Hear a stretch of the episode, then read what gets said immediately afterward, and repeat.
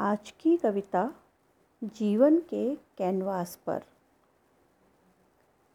जीवन के कैनवास पर गीले पेंट से जितने भी चित्र बनाते हैं, सबके सब स्मृतियों में नहीं रहते, और जो रहते हैं ज़रूरी नहीं कि सही चुनाव हों वो हमारे मानस पटल के।